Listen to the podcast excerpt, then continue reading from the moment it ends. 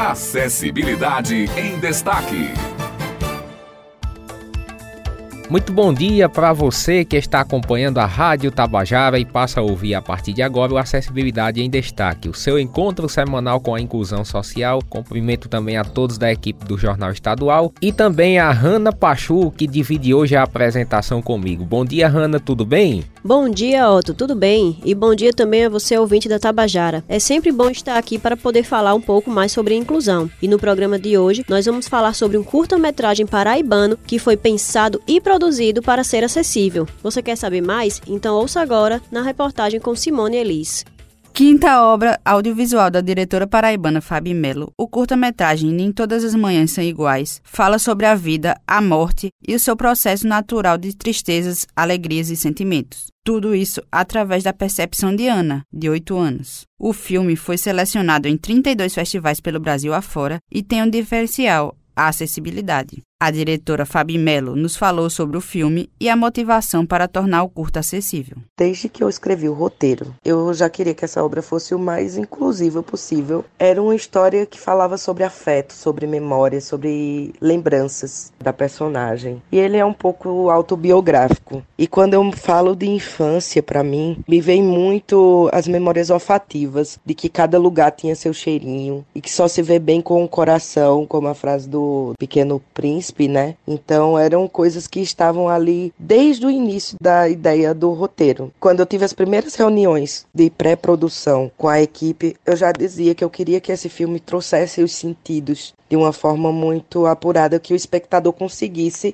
de alguma forma sentir os, de fato os cheiros das flores, os cheiros das roupas da avó, os cheirinhos de todos os ambientes assim, que é um convite ao espectador a adentrar a minha casa, sabe? Então, eu tinha isso na minha cabeça que a acessibilidade seria uma coisa que seria prioridade nesse projeto. Porém, com a verba que a gente tinha, com o baixo orçamento que se tinha, a gente não tinha como inserir uma rubrica no projeto para acessibilidade. Então eu disse, tá, esse dinheiro eu vou atrás de alguma forma. E quando o filme estava finalizado, de fato eu consegui receber um cachê de outro projeto e pegar esse cachê para pagar a acessibilidade do filme. Ele dispõe de recursos de audiodescrição, libras, legendas para surdos e ensurdecidos, a LSE. Fabi Mello também falou sobre os desafios e como foi inserir a acessibilidade no projeto. Esse é o meu primeiro projeto com acessibilidade e também o meu primeiro projeto com recurso público.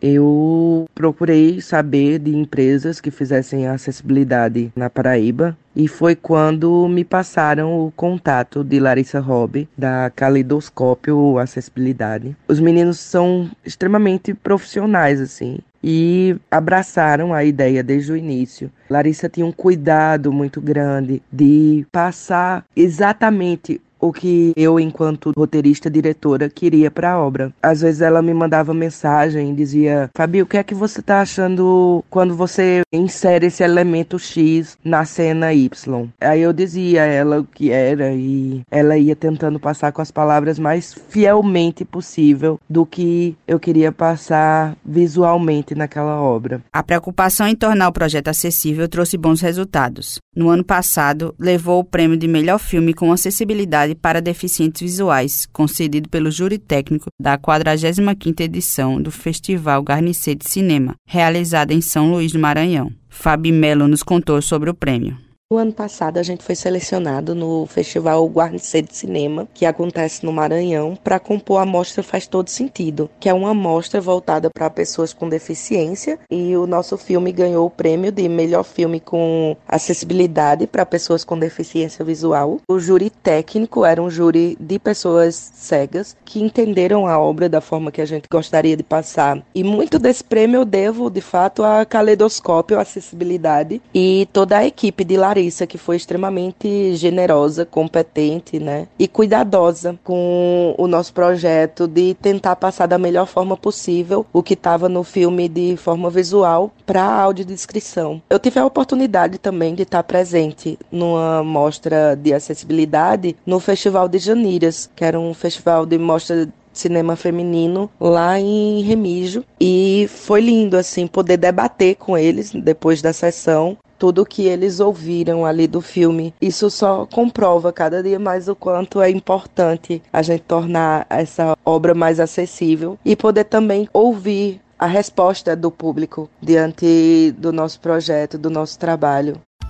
Que iniciativa importante e muito válida, não é, pessoal? Parabéns a Fabi por proporcionar acessibilidade nesse projeto do Curta. E assim a gente se despede de mais um programa. Agradecemos a você que ouviu o Acessibilidade em Destaque essa semana e lembrando que o programa estará disponível no podcast Colunas Rádio Tabajara no Spotify. Vale a pena ouvir e divulgar. Até a próxima semana. Acessibilidade em Destaque.